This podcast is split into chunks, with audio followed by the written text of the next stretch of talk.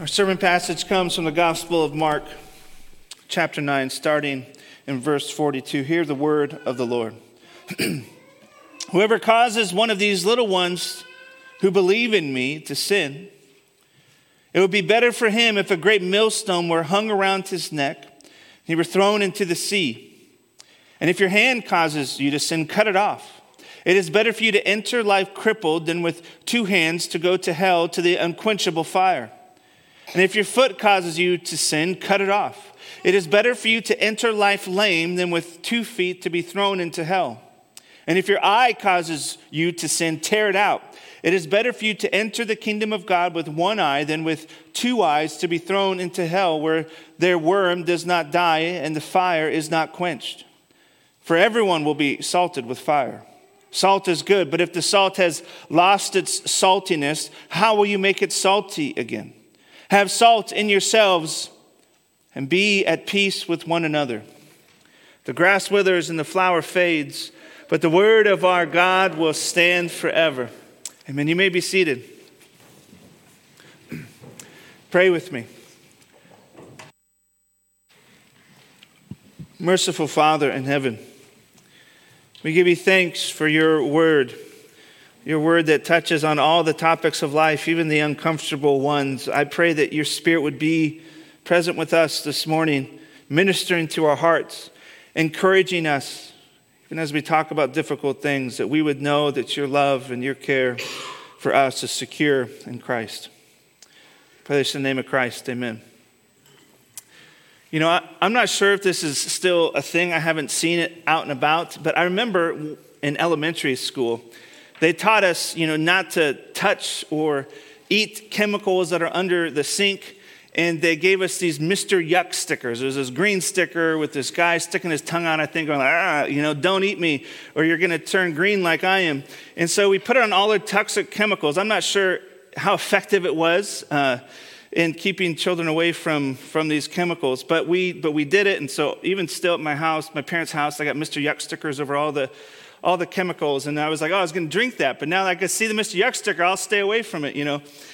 And, uh, and I think that the topic of hell is, is like that for the church. It's got this Mr. Yuck sticker on it, and we don't like talking about it. It makes us look bad to the outside world. It seems like this outdated things. Like, do we really still believe in that? And so we just kind of don't touch it, right?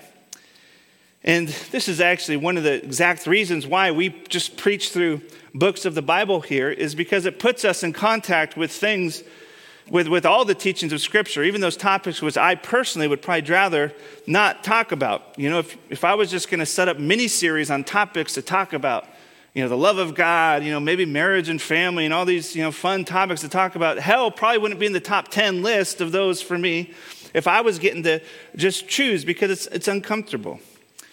You know, if you just took a quick poll on the streets, why many people don't believe in Christianity and the, the, the Christian faith, it's the idea of hell would likely be at the top of most people's lists. And the question goes like this How could a loving God, a God that you claim loves the world, how could the loving God send people to an eternal hell, to eternal punishment? It seems a bit extreme, doesn't it? It doesn't seem fair to our ears. You know, even for us Christians in the room, it isn't something we like to talk about. We don't quite understand it. We probably maybe even wish it wasn't true, and so we tend to ignore it. Unfortunately for us, Jesus talks a lot about hell. In fact, he, Jesus talks about hell more than anybody else in Scripture, which doesn't line up with most of our visions of who Jesus is. You know, that fun loving guy who wants us all to get along, you know that guy says more about hell than anyone. And what Jesus is showing his disciples this morning about this particular doctrine and, and us is more than just the reality of hell, but I think the focus is actually the seriousness of our sin, the predicament that we find ourselves in, and, and that we need to be able to do whatever it takes to rid ourselves from sin, because if left untreated, it does take you to the place of hell. And that actually becomes, I think, the true focus of Jesus' words this morning. He's essentially asking listen, do you understand the true nature of your sin? Do you understand how seriousness and are you willing to do whatever it takes to rid yourself from it? Or do we take our sin actually lightly? Do we think we're pretty good?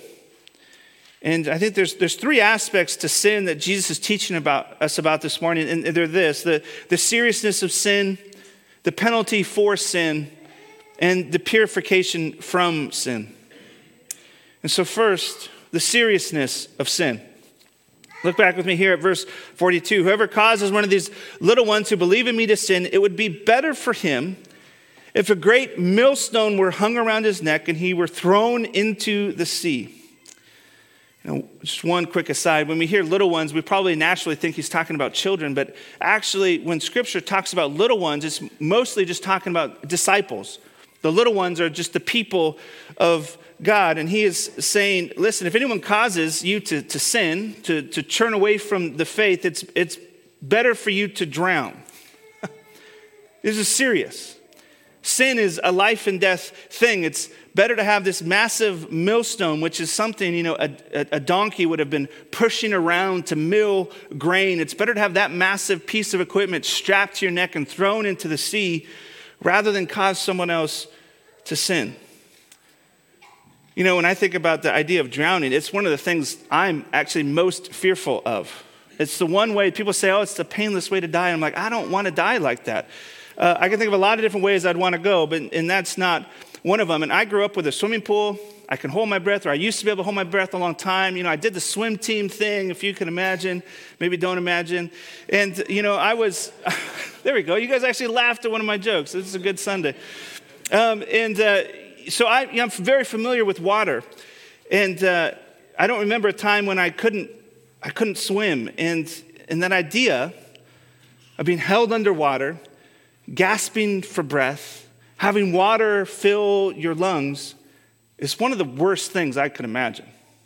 It's why often, actually, I do not like swimming in, in, lakes, is because you can't see the surface. And so when I jump into a lake, I, I go up as fast as I can because I'm worried I'm going to I'm to drown. And uh, Jesus is saying, listen, this idea of drowning, of suffocating underwater, is better than sin.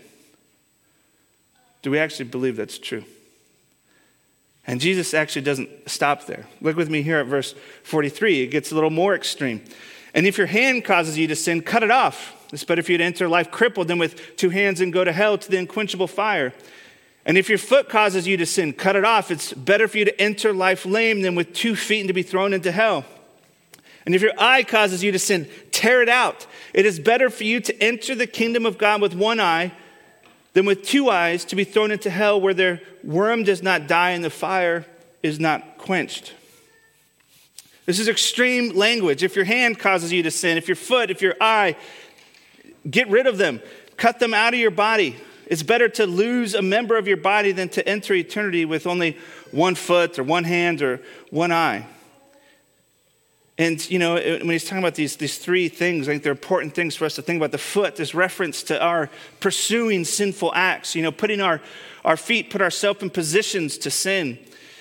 The hand is reference to the sins that we actually commit with our hands, right? Your feet take you there, but your hand actually commits the, the sinful act. And of course, we sin with more than just our hands. You know, teaching of Jesus, one of the big things he's, he gets at is it's a heart thing. Uh, you know, and, it, and our eyes are kind of the eyes uh, follow the desires of our, of our hearts. And so the eyes includes a metaphor for lust, for deception, for envy, sins that happened in our hearts and minds. he's saying, listen, whatever it is that causes you to sin, you need to cut it out of your life. You need to rid yourself of the opportunity for sin. It's serious. What Jesus is saying here is, sounds extreme because it, it is extreme. And there's this underlying question again are we this extreme to deal with our sin? Do we take our sin seriously? And one thing just to be clear about is Jesus is not actually saying literally cut off your hands uh, and, and gouge out your eyes. The Jewish law is actually pretty clear that it's unlawful to cut yourself. That's not what his hearers would have been hearing. They would have been hearing that sin is serious. And you need to do whatever it takes, even if it causes you pain, to, to rid yourself of it. This turns it to us. Are you willing to to, to use a dumb phone and limit our access to the internet, if we struggle with obsessive online shopping or gossip and slander on social media and, and, pornography, are you, are you willing to change your, your job if your works brings you to places that cause you to sin, even if it means you make less money and have to move into a smaller home? Are you willing to make difficult choices in order to rid yourself of sin? You know, as I was thinking about this, I, I, this may or may not be true, but I think oftentimes for us, it isn't necessarily that we don't think sin is serious. If I was going to ask you, do you think sin's serious in this room? And I was talking to each one of you individually, you'd probably say, yeah, sin is serious. I think the problem, our problem is, is that we, we, we don't think our sin is serious, right? We often think, well, at least I'm not as bad as that guy next to me.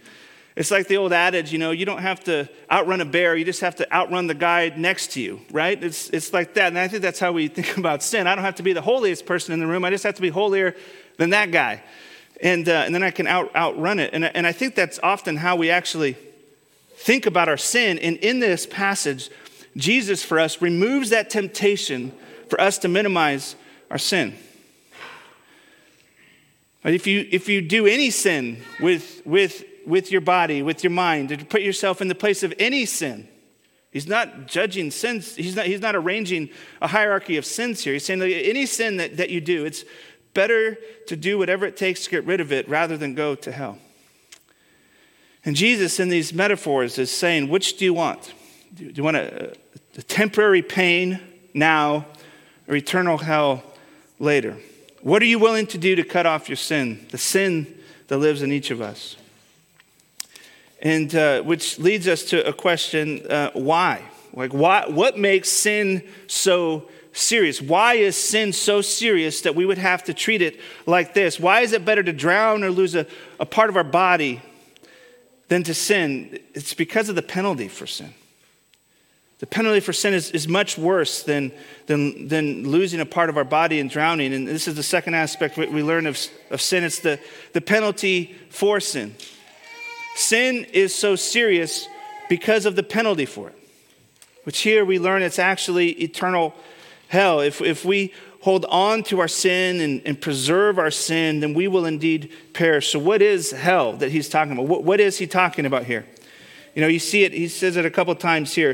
You know, at the end of verse 43, that you go to hell with the unquenchable fire. Again, in verse 45, and to be thrown into hell. And then again, here in verse 48, it says, where their worm does not die, and the fire is not quenched. And this is ultimately where sin that isn't dealt with leads us. And the words that Jesus is, is using here to, to talk about this topic of, of hell come from the book of Isaiah. You know, at the very end, the last words of the book of Isaiah, they're, they're looking out over the wicked who have been judged by God and, and, are now dead. And it talks about how they were being eaten by worms and the fire was an unquenchable fire. And this is what Jesus is actually quoting. In this place that they were looking on and seeing this judgment was a place called Gehenna. And the, the word for hell here is Gehenna. And so it's actually talking about a specific place. This isn't to say that hell isn't a real place for us now, but, but the worst place on earth that they could imagine in this time that is the most comparable to what hell will be is this place called Gehenna. And uh, in Israel's history, their most vile acts actually happened here at Gehenna. You know, at their worst moment as a people, uh, when their evil was the most, their most evil act was child sacrifice. And what made child sacrifice so evil was because it, it, was the, the end of, of giving themselves over to to idol worship.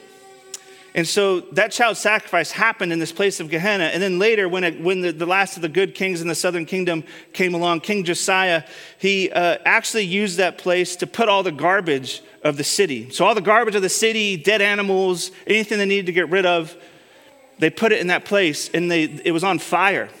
And because there was so much stuff there, was like this eternal f- flame that was always burning the rubble and there was worms that were eating the decay.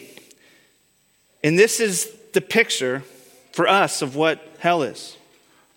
It's very gross. right? It's rotting flesh, the eternal fire, a place dedicated to the worship of false gods and child sacrifice. This is what hell is. This is the penalty for sin. This is why sin is to be taken seriously. And I think this idea is hard for us, and our, you know, we're modern, sophisticated people. It's hard for us to stomach this reality. Right? For us, it seems a bit extreme. We may think to ourselves, well, I understand that you know, we need to be punished, sure, but, but forever in this place, an unquenchable fire. And to be sure, if our sin problem was only sinning against each other, this might be a little over the top and extreme. But one of the things Scripture teaches us is that our sin against each other isn't ultimately against each other, but what makes our sin against each other so heinous is that it's actually a sin against God. You see this plain in Psalm 51. You know, you have King David, he's repenting from rape and murder. You know, two of the big ones, right, that we don't do. He did both of these. And what does he say to God? He says, Against you and you only have I sinned. What, what makes sin so heinous is ultimately that it's rebellion against God. Every sin caused by our hands or our eyes or our feet is cosmic treason against Him. In this, we're being said there is no such thing as small sin, there is no small amount of treason. Sin, if left untreated, takes us to the same place it took Israel, a place where we would rather sacrifice our children than turn towards God, where we prefer the convenience that our idol worship offers more than the duties that God has placed before us. And this is why the only righteous penalty for sin is hell. This is why sin is serious. This is why we ought to do whatever it takes to purify ourselves, to rid ourselves from sin. And where, where we struggle to see the goodness in this is really a lack of understanding on our part of just how detestable our sin is. It's not a small matter. This is why Jesus is saying these extreme things here. It's better to be maimed now, it's better to have temporary pain rather than have worms eat you to be burned for all eternity. So, what do we do with this? I mean, this is a heavy thing to think about, to talk about. It doesn't sound good. It doesn't feel good. We feel the weight of this, I think, because at the end of the day, we, we know how much we struggle with sin ourselves. None of us actually do enough to rid ourselves of this. At the end of the day, we love our sin more than we fear hell. So, what do we do? what do we do with this reality? Well, we, ultimately, we need to be purified. This is the, the final thing Jesus is showing us about sin here is the purification from sin. It begins here in verse 49 For everyone will be salted with fire. Salt is good, but if the salt has lost its saltiness, how will you make it salty again? Have salt in yourselves and be at peace with one another. This kind of sounds like an odd thing for Jesus to start talking about. He's talking about hell and brimstone, and he starts talking about salt. And it's like, what are you, what are you talking about, Jesus? And I think there's multiple connotations to salt here. I think he's using it differently here a little bit than, than uh, other gospels when he talks about salt. And I, and I think the primary thing that's at least on his mind is, is the laws and the sacrificial system that, were, that they use to make themselves clean, to rid themselves of the sin, to be purified from sin and the consequences of sin. You know, they, they, they held these sacrifices, and one unique aspect of the sacrifices is they would salt them. They would put salt over all their sacrifices. And so to be salted with fire is to be purified and preserved through it. As salt preserves and purifies, as the sacrificial system cleanses us and purifies us from sin, uh, the salt preserves us through the flames and makes us pure. And it's this idea you have to go through fire to be purified. And ultimately, in this, Jesus is looking far beyond the removal of just a body part. You know, if really all that was required was removing a body part, although painful, it's actually pretty easy to do. You know, that you could easily go to a doctor, you could even be put under and have them take out all the body parts of you that cause you to sin, and you wake up and you, you know, you probably get a seeing eye dog, and then you go on your way. It's actually pretty simple. But what's demanded here is actually far more difficult. He's talking about something that happens inside your hearts an inner purification, a heart transplant. You know, one of my former professors, Hans Bayer, uh, says it like this He says, To be salted here means to be offered in a purifying fire through the removal of sin. And ultimately, that's what he's talking about is this purifying fire that removes sin from, from us. And this is the result of the purification fires. It, it, it preserves and purifies, leading us here at the end to peace with each other. And this is, you know, one of the things, aspects that we're more familiar with, the idea of being the salt of the earth, right? Just like salt purifies and preserves us, so we're to be the salt of the earth, bringing that purification, preserving agent wherever we find ourselves. This is one of the reasons why we want a church plant. See, the church grow is so everywhere the church is, they're, they're, they're the salt of the earth, preserving and purifying everywhere they find themselves. Sounds good. The question that Jesus doesn't really answer here, though, is the how, does he? Sir, we can all understand that we need to be purified from sin. We need to be forgiven. We need to have our sins removed. But how do we do that? How do we go through the fire of purification? Is it just something I have to do? Do, do I have to suffer? Do, what does that mean? And this is especially difficult when we know how much we love our sin. When we know that we aren't usually as drastic as we need to be to remove it from our lives. And in fact, we often let sin thrive in our hearts because we love it. Even if we don't like loving it, we do. So, how do we purify ourselves? How do we experience the purity that's being talked about? I think one of the points of this is Jesus wants his disciples to feel the weight of their desperation. One of the points here is that there is nothing they can do to purify themselves. There is nothing they could do to make themselves clean. They are desperate. He wants them to feel the weight of their need, the weight of their inability to cleanse themselves. Because until the, we feel the weight of our sin, and as we grow in, in realizing the weight of our sin, our distance from, from the holiness of God, the more we will see the greater weight of hope that we have in Christ. Because as deep and as heavy as the weight of sin is, the weight of hope and glory far outshines the weight of hell. And this is the beautiful truth that Jesus is pointing to. It is for this reason that Jesus came. Jesus, who, although was already purified and perfect, he had his body bruised and maimed on our behalf. Jesus, who is eternally perfect and preserved, went into the fires of hell. He descended into hell so that you don't have to. He took the penalty of hell on himself so that you can receive the purification salt and preserving salt from him. So, as heavy as hell is, how much greater is the weight of glory that's offered to us in Christ? That the penalties that we deserve go to Jesus not by our might or strength or by deserving it, but because it pleased God to do so. And the, the beautiful truth that's wild for us and hard for us to believe is that if you have your faith in Christ, you've gone through the, the you've been salted with the fire of Christ. You have been made pure even now. You are purified now.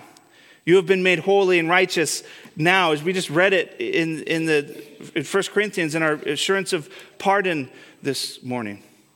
Right, the sacrifice of Christ is so powerful. The purification rite is so strong, so good, that it covers all of your sin.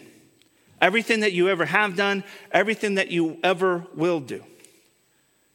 It's a wild thing, a hard thing for us to wrap our minds around because we still struggle with sin. And you might protest, but doesn't that mean then that it doesn't matter what I do? Like, what does it matter if I take sin seriously and try to rid it from my life if Jesus has already paid the penalty for my sin?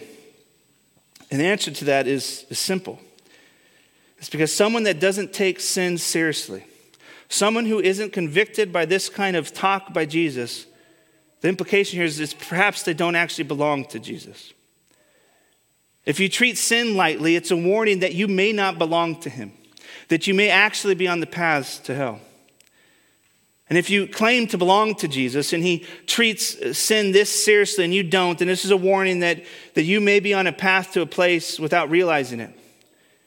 And you may not actually belong to him if you treat lightly what he treats seriously.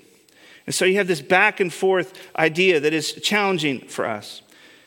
Because we like to be legalistic in our thinking about faith, and we like to think everything's simple and it's I'm either in or out, but we always live a little bit in that gray area because none of us are perfect. And in this, Jesus isn't saying you need to be perfect, but it does mean we need to take sin seriously. If for the simple fact that Jesus does or at least we need to work to take sin seriously. You know, we can never actually understand and know every sin that we've ever committed. And so, we, you know, one of the, one of the burdens is we, when we listen to this, we can start to feel anxious about every wrongdoing, thinking that, oh, maybe I don't belong to Jesus now. And that's not what Jesus is trying to do. He's trying to say, listen, I want you to take it seriously. Do you confess your sin or do you hide it? Do you talk to others? Or do you give yourself over to sin without any effort of cutting it out of your life? The glory of Christ is far greater than any temporary discomfort that comes from giving your life over to sin. Jesus has already taken the full force and the penalty of our sin, and so we're called to walk in faith in that, to trust Him. To this is what it means to have salt in ourselves, to have the Holy Spirit help us to, to die to our sin and live to righteousness. It's a it's a process that we call sanctification, of being made holy. And this, if anything, is the fire that we walk through, is that daily process of dying to sin and living to righteousness. But as Christ is salting us, we are preserved and purified in Him. And what's beautiful about this is it actually leads to the life of the world, that, and we become purification agents in the world. And ultimately, this doctrine then leads us to a place of profound hope. Right, the doctrine of hell, because of the work of Christ, becomes a doctrine of profound hope that Jesus tasted it on our behalf, and it creates a people with a profound dependence of people who understand what was accomplished by Jesus. And because of that truth, that's the truth that we live out of. We're not chasing our purification. We're not trying to be holy to chase purification because you can never attain it on your own. But, but we try to pursue purification because you already have it in Christ. And we live out of that purification and that salvation that we already have. And it's why we're filled lives of worship. It's like when you grow in your faith, you, your, your worship increases and you're, you're, you're more and more dedicated to killing your sin and living to righteousness. And ultimately, this is what Jesus is calling his disciples to. This is what he's calling his church to do to be a purified people, to be holy as he is holy. And when we do this, when we act like this, when we grow in this, we actually become a life for the world pointing others to say, hey, you cannot purify yourselves on your own.